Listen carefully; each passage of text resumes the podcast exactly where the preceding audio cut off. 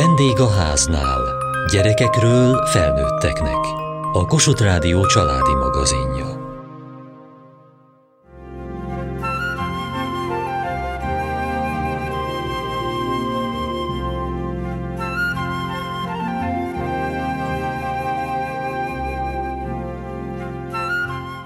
Külhoni újságíró kollégákkal mindig nagy öröm találkozni és aztán úgy dolgozni a mindennapokban, hogy tudjuk, kik írják a cikkeket Újvidéken, készítenek rádióinterjúkat Kolozsvárot.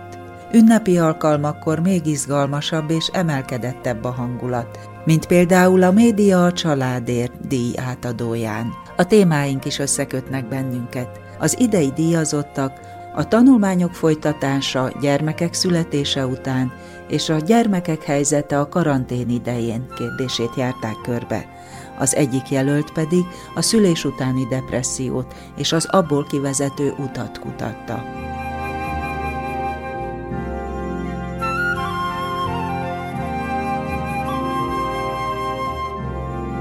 Kádár hanga aki a Babaköt helyett Sötét verem a szülés utáni depresszió címmel fogalmazta meg gondolatait és a cikkét Erdélyből érkezett. Mi volt az az indítatás, ami felé a téma felé fordította? személyes jellegű indítatást tudnilik én is megtapasztaltam a mélységeit ennek a szülés utáni depressziónak nevezett furcsa lelki állapotnak. Van egy másfél éves kisfiam, és hogy körülbelül egy évig, miután megszületett, borzasztóan nehéz nehéz mélységeket éltem, meg kicsit olyan tényleg, mint hogyha azért is kapta ezt a címet a cikk Sötét verem, hogy egy mély veremnek a leges legalján lenne az ember, és úgy nem igen, lát, látunk valami derengő fényt, de hogy mikor lesz ebből kiút, tehát hogy úgy egyszerűen, mint elvesztenénk a kapcsolatot a külvilággal, mikor tudunk visszatérni a korábbi életünkhöz, és azt vettem észre, hogy mikor hasonló időszakban gyereket szült ismerőseimmel elkezdtem erről beszélgetni, egyszerűen csak kiderült, hogy hoppát, ők is nagyon rosszul vannak anyukák, és borzasztóan szégyeljük elsősorban ezt a dolgot, és magunkba folytottuk, és ők is magukba folytották, és elkezdték nekem mesélni, és így egyszer egymásra találtunk ezekbe a tapasztalatokba, és akkor gondoltam, hogy ezt, ezt el kell mondani, mert hogy borzasztóan sok nő szenvedettől, és ugye hát milyen szégyen teljes dolog, hogyha egy anyuka a gyerek születése után rögtön nem borul tényleg rózsaszínködbe és nagy-nagy vidámságba, és hogy ennek vannak nehézsége, és hogyha ezt nem oldjuk meg, és ezt nem beszéljük ki, akkor ez egy olyan tartó, súlyos depresszióba fordulhat át, ami tényleg nem csak ez a néhány hónapos szülés utáni állapot, hanem tönkreteheti tényleg az egész családnak a, az életét is. A kibeszélés magában segítség? Nem elég. Jó beszélni róla azért, hogy megszűnjön az a közszáj, hogy ezt szégyelni kell. Tehát, hogy merjük elmondani, hogy én igenis beteg vagyok, és ez így rendben van. Lehet. Ez betegség? Jó kérdés. Lehet. Igenis lehet betegség, akkor, hogyha például mondjuk meg is előzte valami, ami Például nekem pánikrohamaim voltak korábbi években. Na, az ilyen nőknél például simán bejöhet szóba egy ilyen dolog, de nem csak. Tehát például egy nagyon aktív nő, aki nagyon szeret dolgozni, és nagyon hirtelen megszakad a kapcsolat a munkájával, külvilággal, akkor ez is okozhatja. Tehát lehet túlzás betegségnek nevezni, viszont olyan szempontból nem, hogy segítség nélkül szerintem borzasztóan nehéz ebből kiverekedni munkat és akkor ennek eredt nyomába, hogy ez mi ez az állapot, és mi akkor erre a segítség. Pontosan, hát ez egy kicsit rövidebb cikk, amit uh, itt az alapítvány felfedezett, utána született erről egy uh, nagyobb kaliberű írás, ami egy másik pszichológust is megszólaltat, és rá tudtam venni egy ismerősömet, egy édesanyát, akinek hasonló korú gyerekei vannak, mint az enyém, és aki szintén elmeséli ezeket a tapasztalatait, és igen, ez lenne a lényeg, hogy felhívjuk a figyelmet, hogy először is merjük elmondani családi bárkekben, hogy nem vagyok jól, miért nem vagyok jól, és utána segítséget kérni. A megfogalmazás az, az nagyon nehéz, mert például nálunk Székelyföldön elsősorban ezeket a példákat látom, meg úgy erdély példákat. Borzasztóan nagy, nem is megítélés fogadja az ilyen bevalló anyukát, hanem inkább az, hogy hisztizik, túlzás, bárkivel megesik, igen, ez egy ilyen nehéz időszak, nem itt nem csak arról van szó, hogy fáradt az ember, mert a gyerek két-három óránként kell is etetni kell, hanem itt sokkal több. Tehát az ember picit úgy érzi, hogy elveszti önmagát, és teljesen feladja a másikért. És ebben segíteni kell a családnak, férnek, szülőnek, bárkinek, aki ott van, hogy egy picit azért önmagát is meg tudja tartani az ember azokban az első hónapokban, vagy első egy évben, amíg nagyon-nagyon nehéz. Önnek mi segített? Először is az, hogy elmondtam a férjemnek, hogy nem vagyok jól is, hogy mit érzek, és bár ő nyilván apukaként, férként, aki egyébként dolgozott tovább, és neki megmaradt a kapcsolata a külvilággal és a normál életmenete, annyira nem értette, hogy én miről beszélek, viszont elfogadta, és ez egy óriási nagy segítség volt, hogy nem hisztisnek nevezett, vagy nem túlzásnak, hanem azt mondta, hogy oké, okay, ez egy gond. És akkor a másik pedig a hogy pszichológus segítségét kértem. Önt mi hozta az újságírás felé? Hát gyerekkoromban mindig azt hittem, hogy nagyon igazam van, és ezt nagyon el kell mondani. Az embereknek aztán utána rájöttem arra, hogy amikor elkezdtem egyetemre menni, hogy nem tudok semmit, és nincs igazam semmiben, és el kell kezdenem tanulni, és nagyon sokáig kerestem a témáimat, hogy mi az, amit éreztem, hogy folyton valamit közölnöm kell, el kell mondanom valamit, de nem voltam biztos benne, hogy ez az én talajom, nem az én talajom. Nagyon érdekes, hogy éppen a gyermekszületés után jutottam el egy olyan szintre, hogy azt mondtam, hogy megvannak a témáim.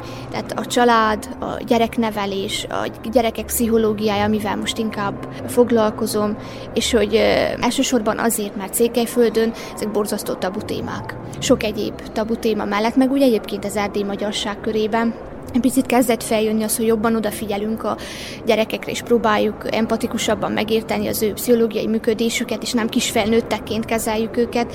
Ennek ellenére nagyon sok rossz ellenpéldát lehet látni, ami megnehezíti az egész család életét, ugyanakkor már nagyon nagy nyomás nehezedik az anyukákra, mert már azért karriert is akarunk építeni, mert megtaláljuk magunkat a szakmában is, hivatásunkban is, de azért szeretnénk anyukák és jó szülők is lenni, és akkor így gondoltam, hogy megpróbálok segíteni sorstársaimnak, vagy akár bárkinek, aki valamilyen formában érintett családi, gyereknevelési témában, lelki témákban, úgyhogy nagy nevesebb, vagy egyáltalán hozzájutott szakembereket megszólaltatunk ezekben a témákban.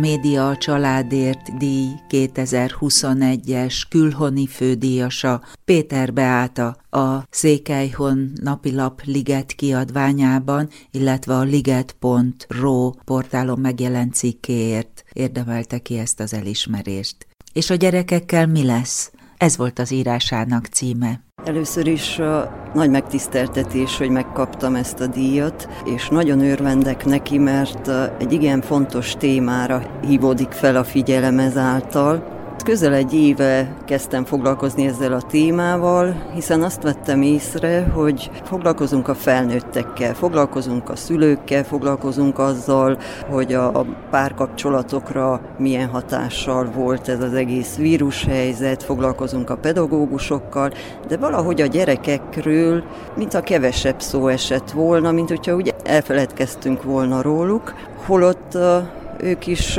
megszenvedték ezt az időszakot. És akkor azt kezdett el érdekelni, hogy hogyan hatott rájuk ez az egész vírushelyzet.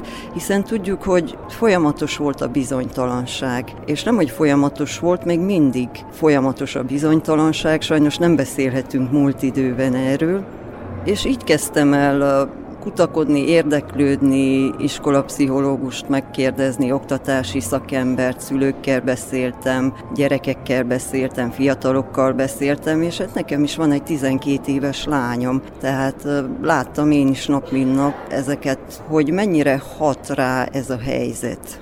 Miket tapasztalt?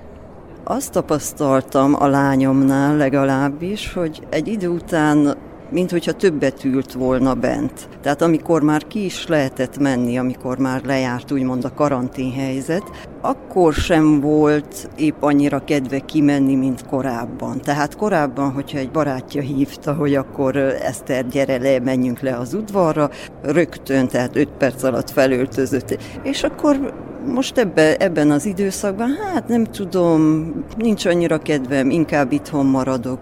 És ez, ez volt egy nagy felkiáltójel, és amikor a szülőkkel kezdtem beszélgetni, akkor ők is ugyanezt mondták el. Egy édesanyja mesélte, hogy a korábban tényleg sportos, életvidám lánya, hát egy ilyen görbe hátú, otthon ülő, chipset zabáló kamasszá vált. És hogy már kétségbe van esve, hogy mit lehet tenni, elvitték szakemberhez, és igen, a szakemberek is elmondták, hogy egyre több a szorongásos tünetekkel és akár a depresszióval jelentkező gyerekek száma. Tehát a, a helyzet egyáltalán nem rózsás, és igenis van amiért aggódnunk.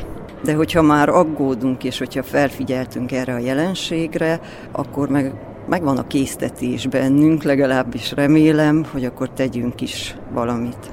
És mire jutott a kutakodásában, hogy mit jó tenni, vagy mit lehet egyáltalán? Figyeljünk oda a gyerekeinkre. Nem számítanak annyira ebben a helyzetben az iskolai eredmények hanem inkább arra figyeljünk, hogy legyen jól a gyerekünk, érezze jól magát. Próbáljunk meg minél több időt együtt tölteni vele. Ne haragudjunk rá, hogyha, hogyha kisebb osztályzatot kap, mert hogy igenis megviseli ez a helyzet őket. Nagyon sok gyerek egyedül maradt ugye a szülő dolgozott, vagy home office-ba volt, de a másik szobában nem tudott vele foglalkozni, és nagyon-nagyon sok gyerek egyedül maradt. És ebben a, a magára maradottságban, hát gondoljuk el, hogy, hogy ők mit tudnak tenni. Tehát hogyan tudják ezt az egészet feldolgozni. Aztán igen, amikor, amikor a jelenléti oktatás megkezdődött, akkor jött az a része, hogy hogy minél több anyagot kell felvenni, mert ki tudja, hogy jövő héten már tudnak-e menni iskolába, minél hamarabb megírni a felmérőket, minél hamarabb a számonkérések legyenek elrendezve, ugye, és akkor ez is egy, egy külön teher lett. Na, azt is mondta az egyik gyerek, hogy, hogy olyan, mintha, mintha minket büntetnének a kialakult helyzet miatt. És ugyanez a gyerek mondta, hogy minket meg sem kérdeznek. Nem is az, hogy mi mit szeretnénk, hanem hogy, hogy egyáltalán ezt az egész helyzetet mi hogy éljük meg. Hogy vannak most a gyerekek, könnyebben már most, mint majdnem egy évvel ezelőtt, mikor a cikkét írta? Mindenképp könnyebb, hála Istennek, azért is, mert ugyan korlátok között, de most már szabadabban lehet járni. A barátai nagyon sokat segítettek és segítenek, illetve elkezdtünk ebben a, az időszakban állatkákat beszerezni, vagy kerültek hozzánk házi állatok, és most már oda jutottunk, hogy hét állatka van a lakásban, három hörcsög, egy tengeri malac, két madárka, és hal is van, igen, van egy halunk, és nem régiben hozott haza a lányom egy kóbor macskát, úgyhogy őt is befogadtuk. És ez segített a bezártságban, segített ezt az egész bezártságot túlélni és nagyon állatbarátok lettünk. Jót tesz a mi lelkünknek is. Ön hogyan választotta ezt hivatásául? Én a színház világából érkeztem. Dramaturg voltam néhány évig Székelyudvarhelyen. Nekem ez volt a nagy álmom, hogy akkor színházba dolgozzak. Ez be is következett. És amikor annak idején, hát indult a Csiki hírlap Csíkszeredában, akkor néhány kolléga, mert korábban rádióztam egy évig Csíkszeredában, még nagyon-nagyon fiatalon, hogy ismertek, és akkor hívtak, hogy, hogy gyere, dolgozzál, nálunk dolgozzál velünk. Akkor ott még vaciláltam, és úgy nagyon nem tudtam dönteni, mert azt mondtam, hogy nekem a színház az életem, és én ebben, ebben szeretnék élni. És rá néhány évre ismét hívtak. Akkor a lányom másfél éves volt, és valahogy úgy kihívásnak tűnt. Rábólintottam, nem bántam meg, nagyon mozgalmas, nagyon sokat tanulok, nagyon sok emberrel beszélgetek, és olyan életbölcsességeket fedezek fel sokszor egy-egy beszélgetésben, kijelentésben. Azt hiszem, hogy nagyon szerencsés vagyok, hogy azzal foglalkozhatom, amit szeretek, és hogy, hogy ilyen jó emberekkel vagyok körülvéve. Két évvel ezelőtt megkaptam a, a közönségdíjat, és az akkor arra volt megerősítés, hogy én abban a közösségben, ahol élek, ahol dolgozok, a helyemen vagyok.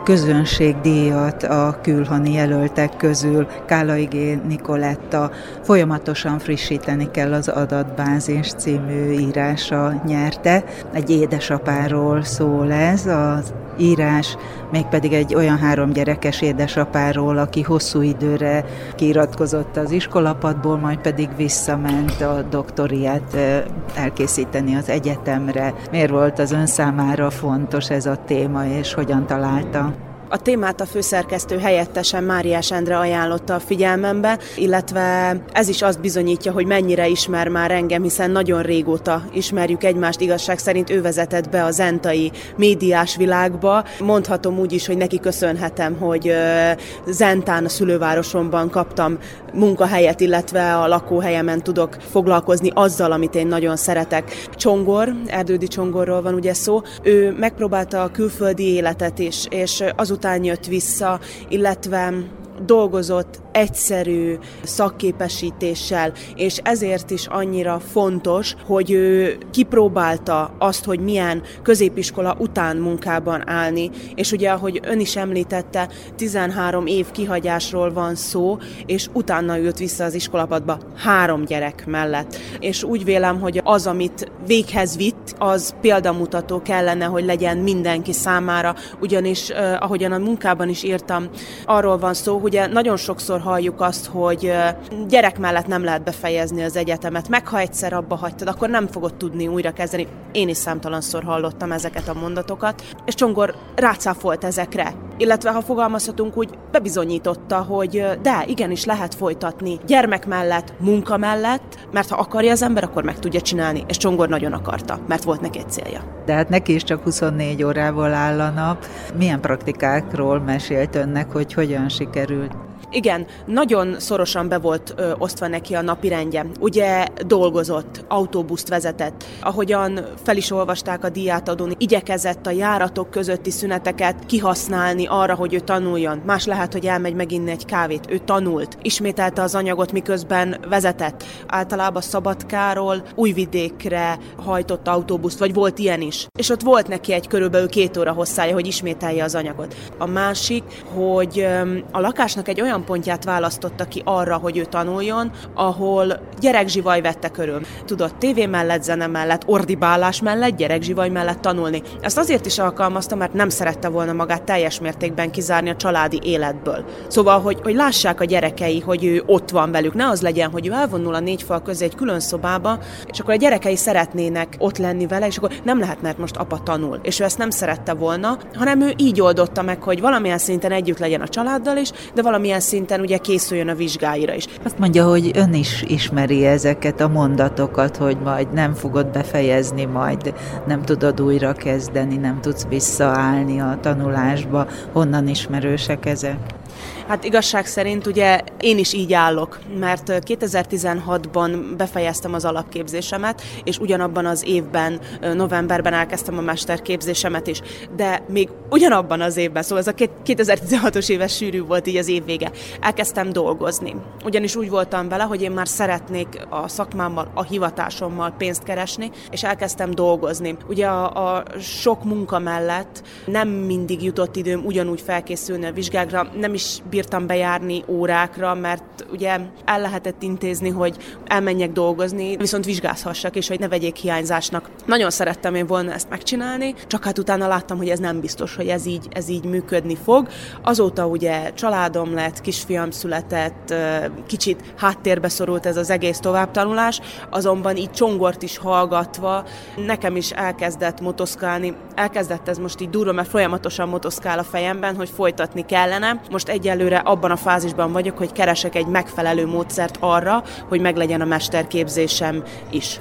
Mekkora a kisfia?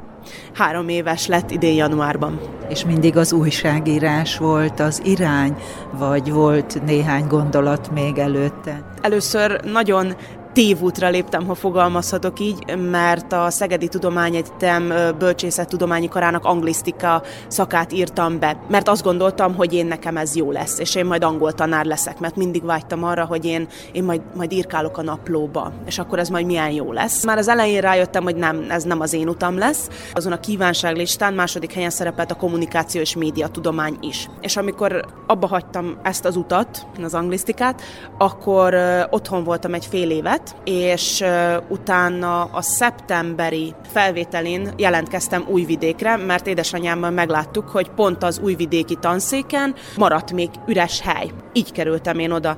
Úgy vagyok vele, hogy lehet, hogy a két évvel fiatalabb generációval jártam együtt, egyáltalán nem bánom, mert ez az én utam, és én mindig azt szoktam hangoztatni, hogy ez az én hivatásom. Miből lehet azt érezni, hogy ez az ön útja? Abból, hogy nem fáradtság. Találok egy jó témát, és izgatott leszek. Úgy érzem, hogy az eddigi életem során soha nem adtam bele ennyi erőfeszítést, mint az újságírásba. Ezért is igyekszek mindig minden pályázaton úgymond részt venni. Valamilyen szinten lehet, hogy elismerésre vágyunk, de számomra fontos a visszacsatolás. És ez a díj is számomra egy hatalmas pozitív visszacsatolás. Egy azért, mert hogy egy igen rangos díjról beszélünk, másik azért, mert egy ö, olyan közönség, ugye közönségdíj, olyan emberek szavazták meg nekem, akiknek írok, akik olvassák az írásaimat, és ezért mindig nagyon hálás leszek, és ez a, ez a kitüntetés az összes többi mellett nagyon előkelő helyet fog kapni a, a dicsőségfalamon.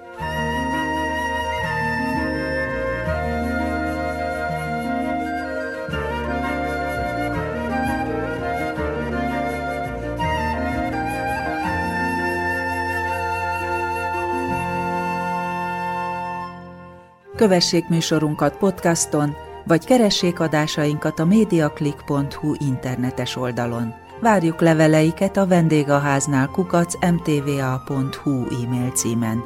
Műsorunk témáiról a Kossuth Rádió Facebook oldalán is olvashatnak. Elhangzott a vendégháznál. A szerkesztő riporter Szendrei Edit, a gyártásvezető Mali Andrea, a felelős szerkesztő Hegyesi Gabriella.